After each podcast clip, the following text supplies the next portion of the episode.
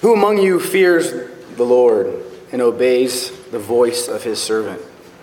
Let him who walks in darkness and has no light trust in the name of the Lord and rely on his God. Behold, all who kindle a fire and equip yourselves with burning torches, walk by the light of your fire and by the torches that you have kindled. This has been from my hand. You shall lie down in torment. It's Isaiah 10, uh, 50, verse 10 and 11. And a stark warning, uh, a reminder to cling to the voice of the servant, the great servant of, of Isaiah. We'll talk a little bit more about that here in the moments to come. Uh, and, and not to kindle our own torches, not to cling to the things of the world, not to, to, to fashion idols, to find comfort, only disappoint. We're going to look at it these two separations here. Uh, we're going to back up to, to verse 20 and put that together with verse 21 here in, in our passage, our, our final concluding verses in 1 John chapter 5, and look at the, the authentic versus the counterfeit. And just to kind of bring an illustration to your mind, think of a, a ship that's uh, coming into uh, the harbor in a, a, treacherous harbor where there's different dangers there, and there's a stead and, and sure, steadfast and sure uh, lighthouse there that, that provides the, uh, the path to come through into the harbor. If you remain on that path, steadfast, and, and follow the, the light that is shining forth from the lighthouse, you'll make it safely into the harbor. A ship, though, deciding to take it upon themselves and not trust in the, in the lighthouse, uh, kindle their own lamp and hold it out in front of the, the ship to provide the, the luminary for safe passage, which ends in destruction as it's, it's, it's dim and, and not able to, to suffice and not able to provide the way. So that'd be a, a, a visual picture of trusting in a counterfeit, which is conjured up by, by man, versus trusting in, in the, the authentic lighthouse, the light that, that sheds light upon the path in which we are called to walk. And so this morning, as always, to take heed of the perfect inerrant word of God. And we're backing up to verse 20, and we're going to put 20 and 21 together here this morning. So, verse 20 says, And we know, we know that the Son of God has come and has given us understanding, so that we may know him who is true. And we are in him who is true, in his Son, Jesus Christ. He is the true God and eternal life. Little children, keep yourselves from idols. Let's pray. Heavenly Father, we we thank you for, for this letter of First John. Thank you for this great uh, word of insurance and encouragement that you have given and preserved for us. Father, help us as, as we come to a conclusion here, as we close this letter, that each and every truth has been pressed upon our heart do we've gained the assurance, if, if those who struggled with assurance, that they've come to full assurance in, in knowing that it is finished? And that they are placed in, in the hands of you. The sure and steadfast lighthouse.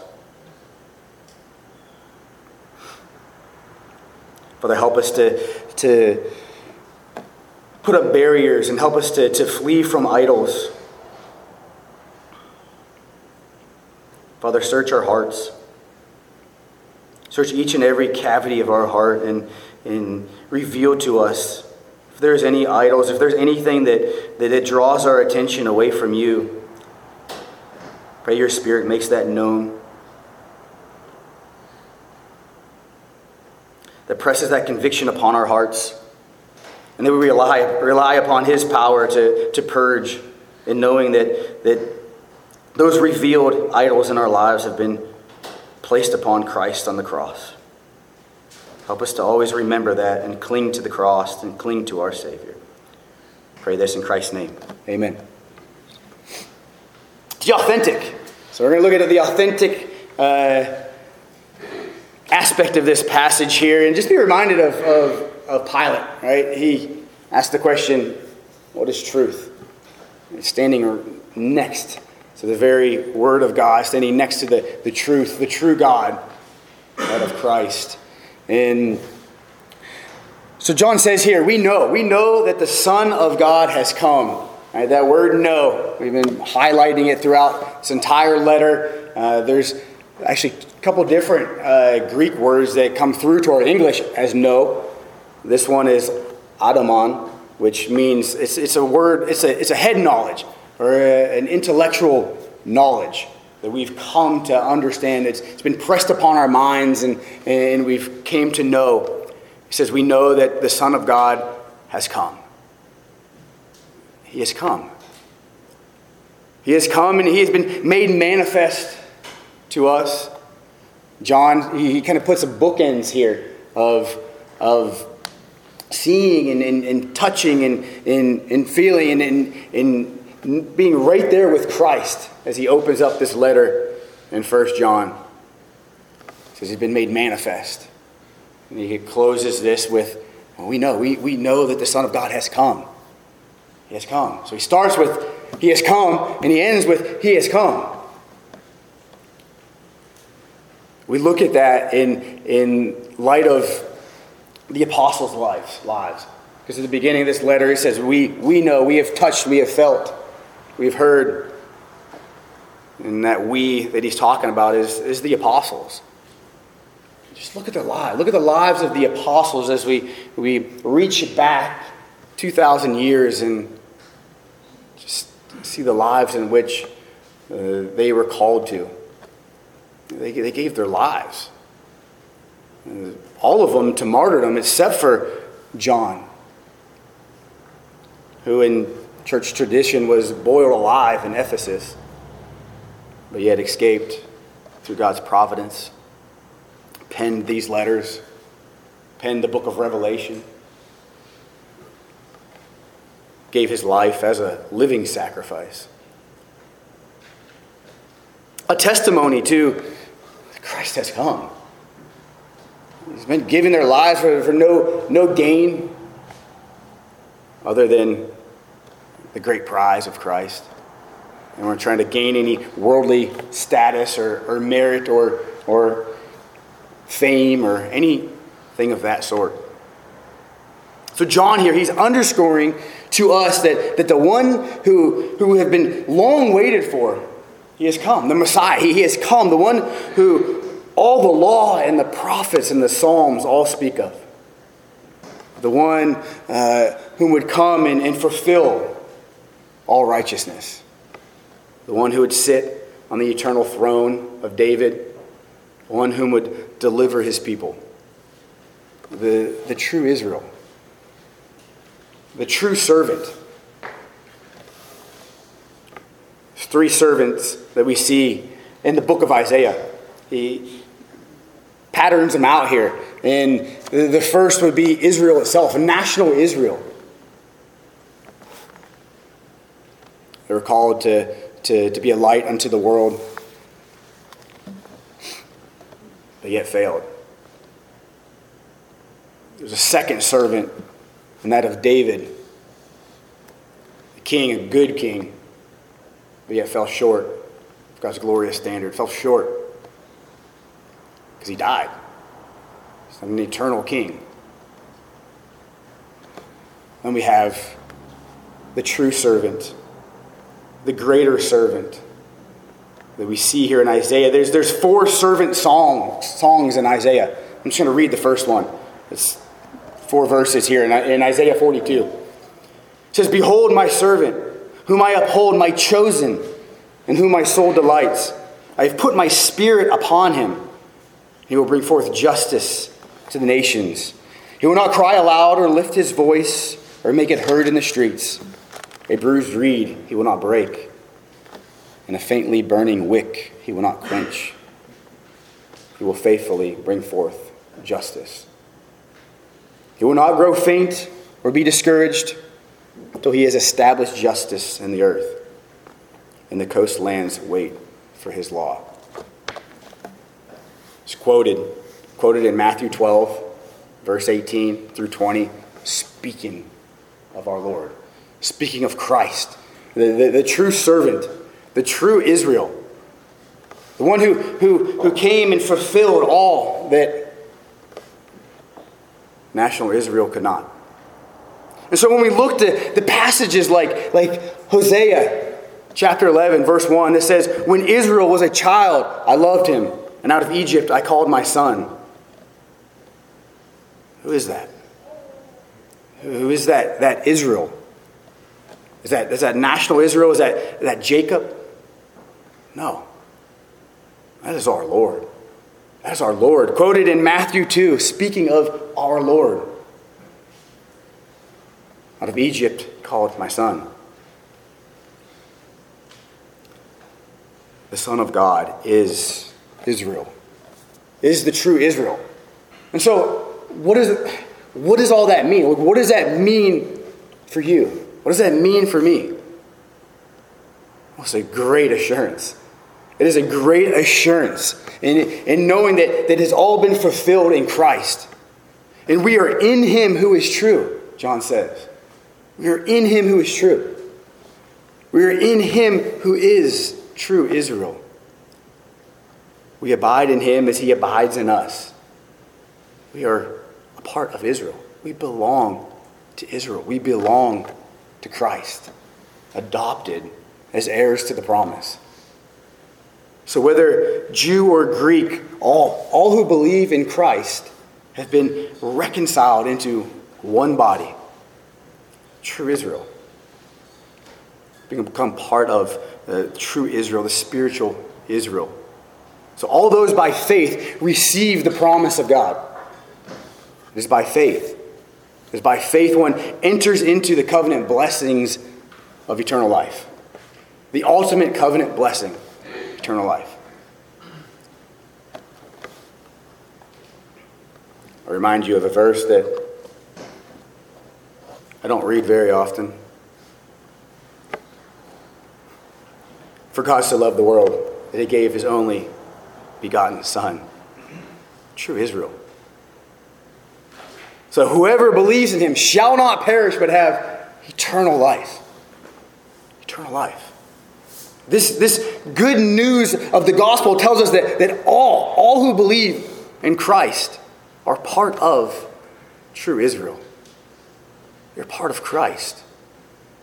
Abide in him as he abides in us.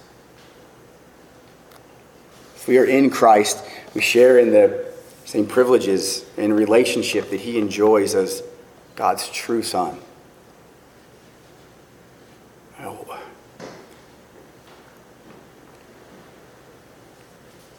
We are not sons of God by nature. To be reminded of that. That's a, a, a false theology that you'll probably hear if have not already heard.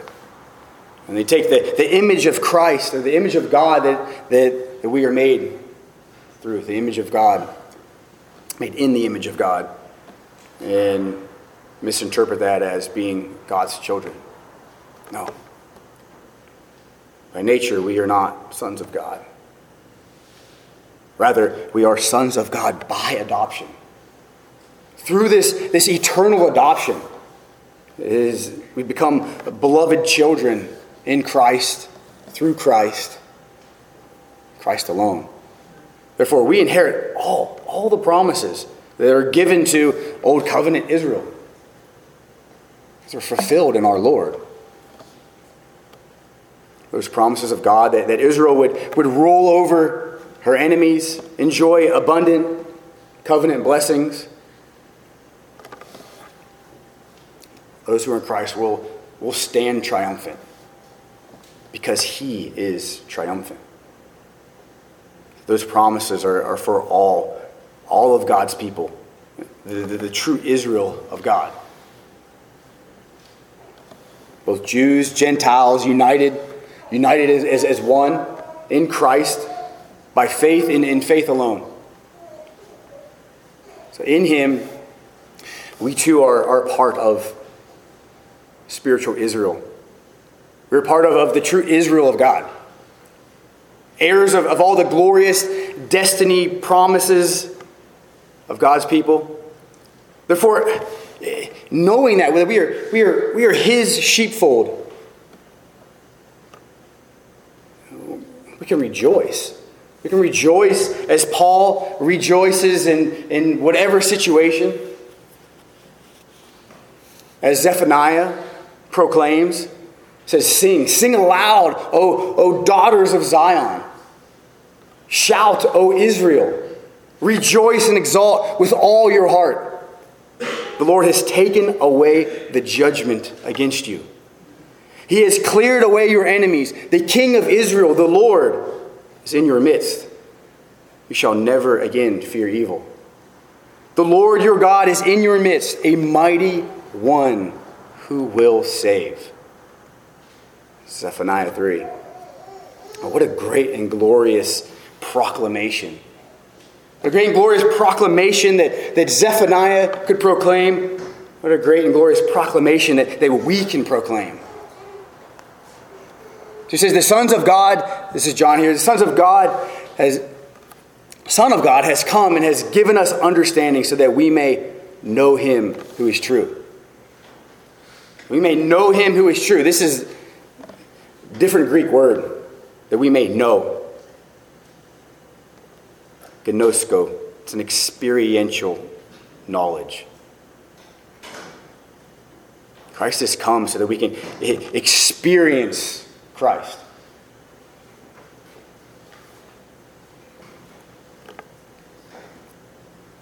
Jesus is the image of the invisible God. For in him the, the whole fullness of deity dwells. So, what John is proclaiming is that, that we have obtained through Christ a sure knowledge. It is a sure knowledge of the true God. Therefore, we have no need to, to fluctuate in uncertainty we have come to know the sure and steadfast Lord. So therefore, we can be sure and steadfast ourselves because He abides in us and we in Him. The Father has sent His Son, the, the, the pinnacle of history. All before was, was pointing to the cross. Now we point back to the cross everything, redemptive history, beelines straight for the cross. Because ultimate climatic revelation given to the world. His very own son. Revealing so many things. One, revealing the necessity of, of a sacrifice that is needed for the sins of the world.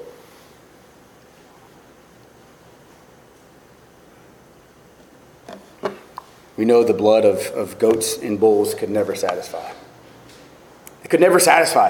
An eternal weight could never be lifted by the blood of a mere animal, could never be lifted by the works of a mere man.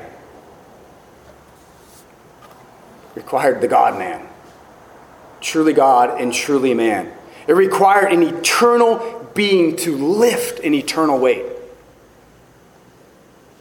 God's very own Son, the Lamb of God, without spot, without blemish, perfect, fulfilling all righteousness. So through the Son, through the Son, we, we come to know the Father. Through the Son, we come to know the Holy Spirit. Through the Son, we know the true God. They're all of one essence. One essence, which is why John proclaims emphatically that, that Jesus has made known him who is true. And he says that, that he, speaking of Jesus, is the true God.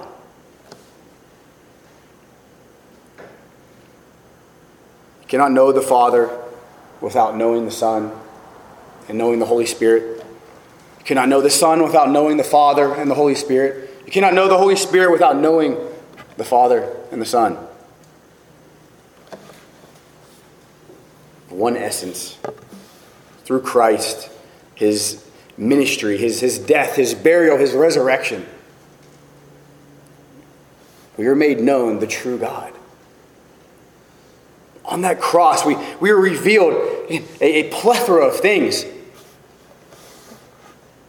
perfect wrath,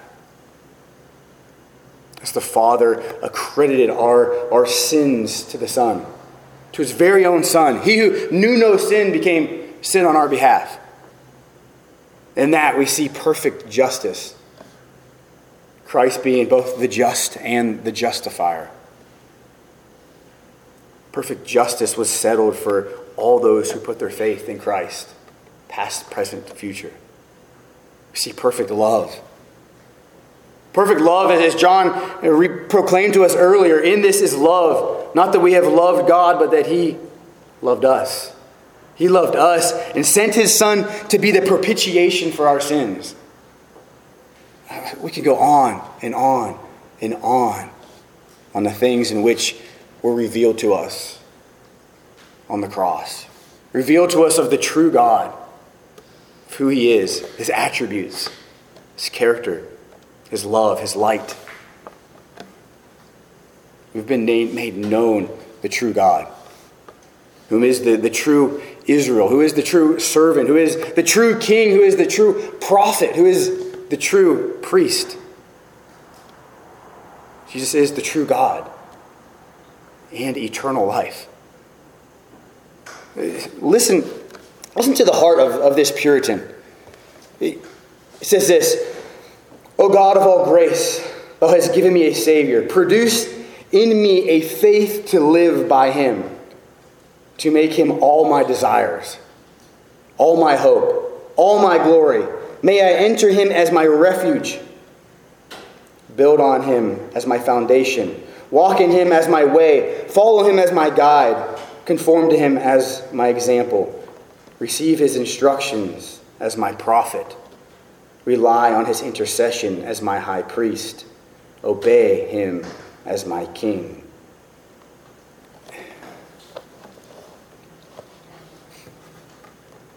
Christ fulfilled all those things. It's the high prophet, high priest the King of Kings. That is our Lord. That is the one who's been revealed to us. This is the true God, the only way,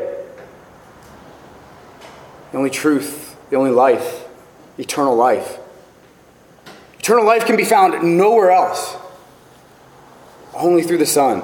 The gateway for adoption into uh, spiritual Israel, into to his kingdom, is through the true Israel who is Christ. This is he who is the authentic. There are many counterfeits, many, many counterfeits that, that seek to lure you away from the truth. There are many counterfeits that compete for the intention and the worship that belongs only, only to the one who is worthy. This is the battle. This is the spiritual battle. This is the world that we live in.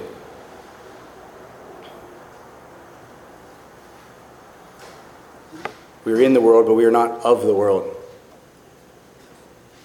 There's so many things reaching and grabbing and clawing and trying to pull our attention away from Christ. Like you teenagers probably have it the attack the most from so many different angles. So it's so imperative that we know who is the true God. Who is the true God? We must know Him.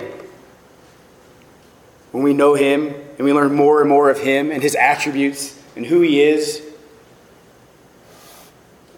these idols, these things that reach for our attention, they just fall by the wayside because nothing compares to the true God. Nothing.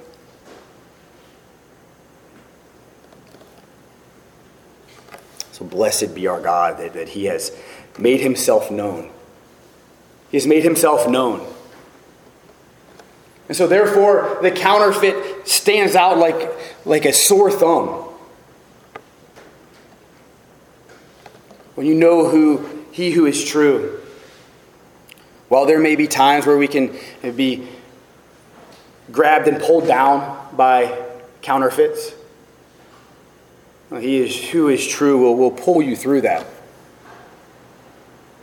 He will continue to reveal himself to you. And you'll realize that idols that perhaps been in your life for so long, as he refines and molds you, things you didn't even realize were there. As Calvin, he once said, the light which Christ kindles within the heart of his people, and which, when once kindled, is never extinguished though in some it may for a time be smothered. That's why John gives this warning. He gives this warning little children, keep yourselves from idols.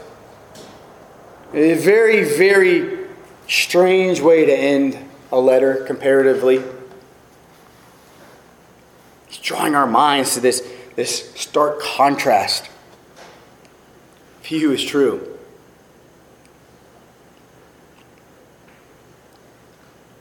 And because we know he who is true, John, he exhorts, he exhorts us to, to keep ourselves from anything that'll draw our attention away from Christ.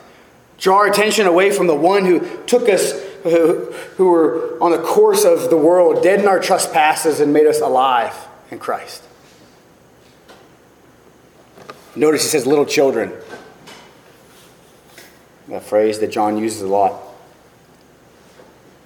Like a dozen times he uses it. Speaking of believers. So he's saying that you, as a believer, can get snared in idols. You have the ability to be snared by idols.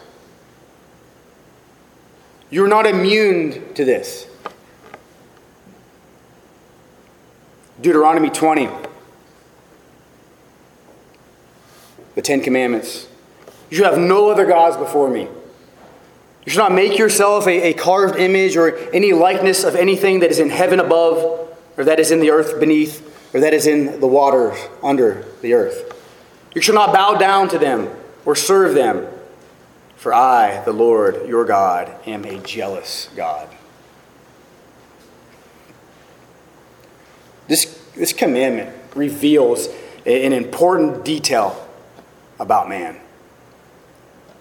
We are created to worship. It is infused in us. Each and every person walking this earth is, is infused with the desire to worship. It's part of our very being.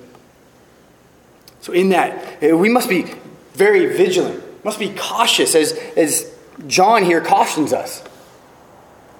If one is not worshiping the true God, then by default, they worship the, the mundane, something that is false. Johnny proclaims that, that you know him who is true. You know who him who, who is the only one worthy of worship. Eternal life resides nowhere else. As John, he reminded us earlier in chapter Two, the world is passing away. The world is passing away along with its desires. This includes idols, the desires of the, of the flesh. Anything that is placed first before the true God is an idol. Whether it's a, a job, a status, money, hobbies, even family, anything we place before our God is an idol. And he warns this to believers, little children. Since we know that the true God, who is light and who is love, he abides in us. He abides in you, and you in him. Therefore, let the light and the love of God guard you. Guard you against any in, all counterfeits. Flee from the false uh, gods and the, and the and the idols of the pagan world.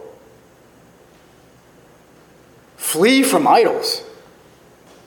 Whatever may be, search your heart. What draws your attention away from God? What pulls you away from, from worshiping your Savior?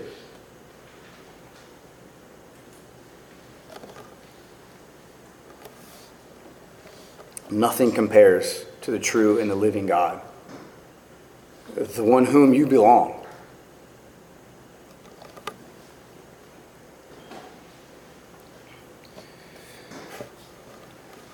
reminded of the, the song that we sang earlier. Uh, he's faithful even when we're not. Even if we come to the place where we realize that I've been gripped for so long by idols, my attention's been drawn and pulled away.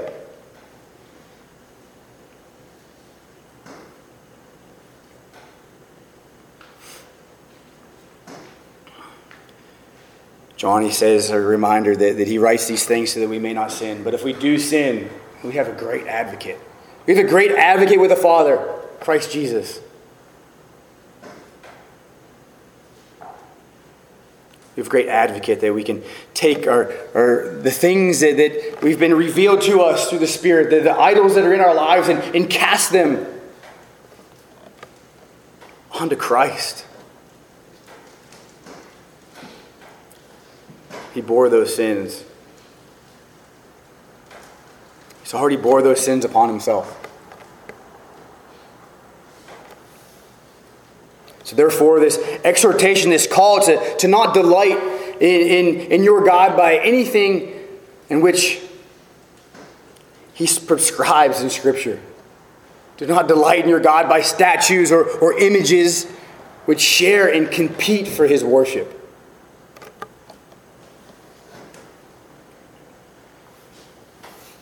We live in a very idolatrous world, very idolatrous country.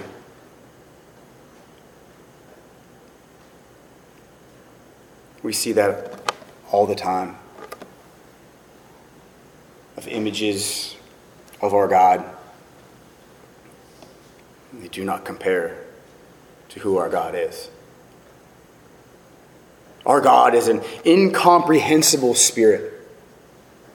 It is it just disgraced by, by such invalid representations.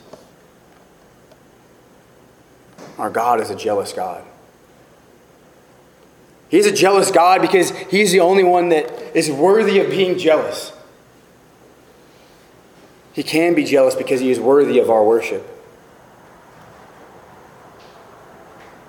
Through the shed blood of, of Christ, be reminded He has clothed you in righteousness. His holiness uh, accredited to you. Our God calls you holy. He calls you holy, set apart. He has set you apart through the blood of His Son. He calls you out from the ways of the world. He calls us all out from the ways of the world. Idolatry, paganism, separated, set apart. As Paul says, to be crucified to the world. The territory of your heart, the, the, the landscape of your soul belongs to the King of Kings, belongs to him. So let us not allow one parcel to be given over to idolatry. May the fortress of your heart uh, be guarded, guarded by the, by the Spirit of truth, which is the Word, to be saturated with the Word, be saturated in prayer saturated in worship of the true God. Our allegiance is, is due only to God. So, therefore, this, this calling to, to raise the banner on, on every facet of our lives Jehovah Nissi, the Lord is my banner. Is the Lord your banner? Is he the banner in, in, in every facet of your life? Is he the banner that, that drapes your house? Is he the insignia that you wear to work?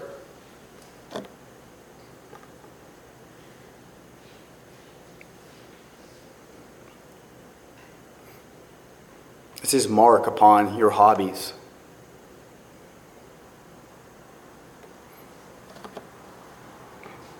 As Paul says to the Philippians, only let your manner of life be worthy of the gospel of Christ. Let your manner of life, which the literal Greek is your citizenship.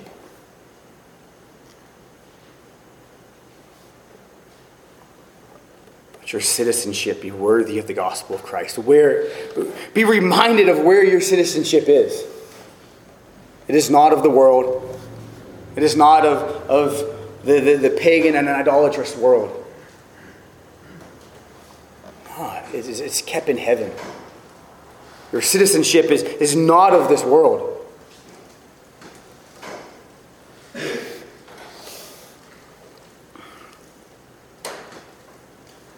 So, as we look upon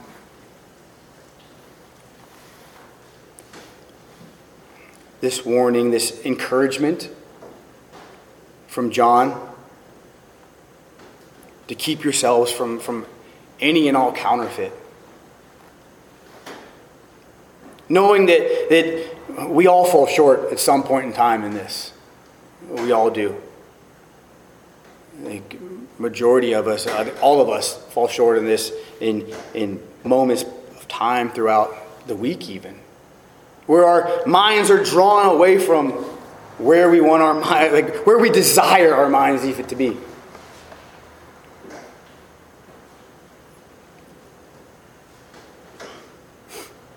It's a great, great reminder to us what Christ has done and his promises. That there will be a day where, where our minds will be completely purged from the world. When he appears, we will be like him, Christ, not in divinity, but sinless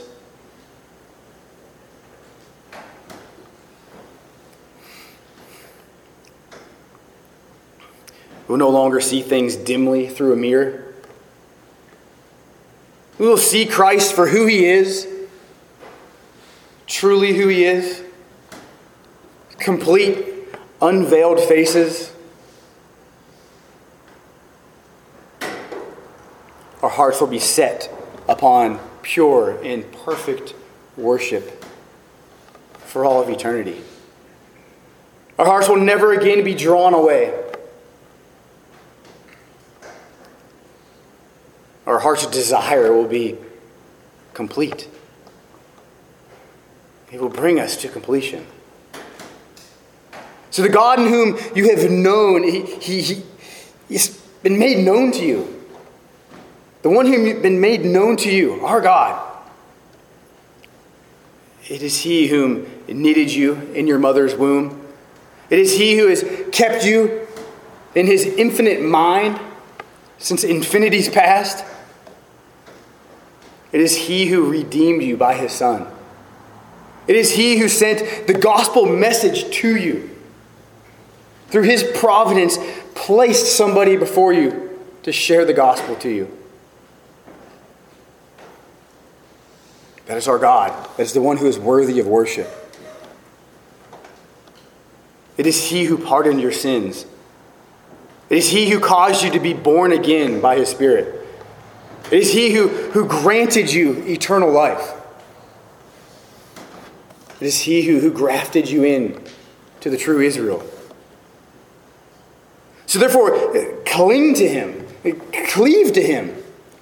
Cling to Him in faith, in, in love, and obedience to Him who is the Lord of glory. Stand in opposition.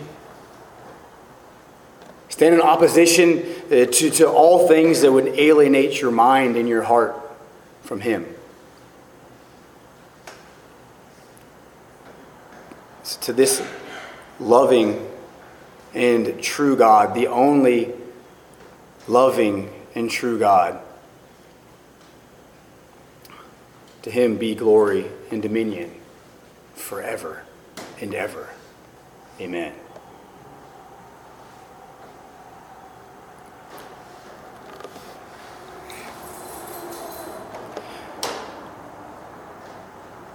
This morning, as we partake in communion, there's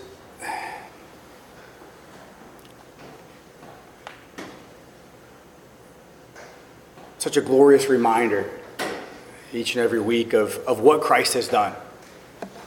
And to remember Him, to remember His, his body He has given, to, to remember the blood that has been poured out.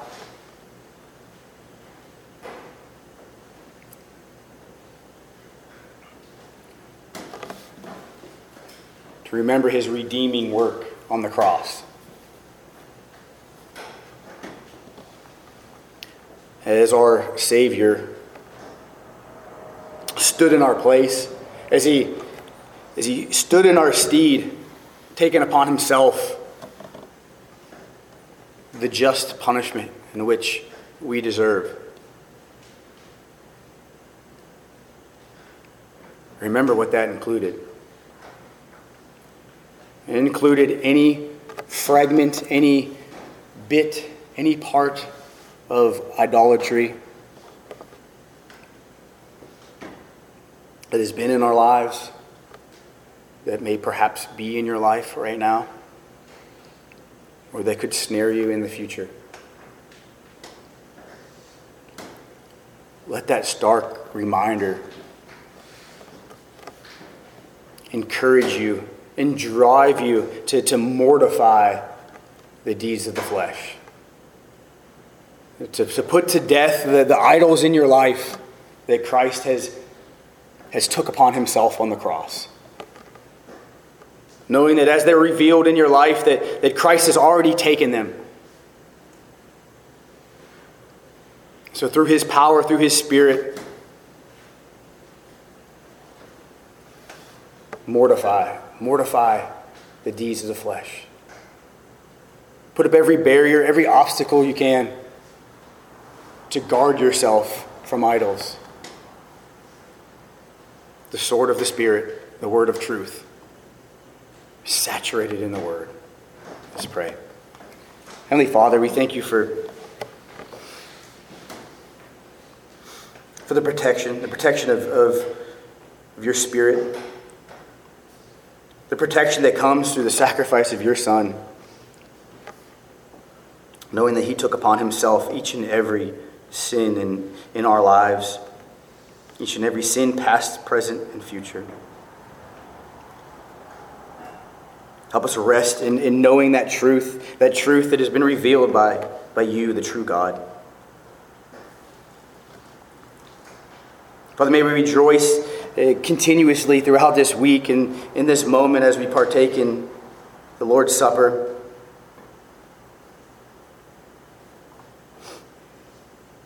as we glean and smile with joy in, in knowing that we have a great Savior. We have a, a great high priest, prophet, and king. Father, I pray you bless these elements, set them aside for holy use. And that we pray taking them in such a manner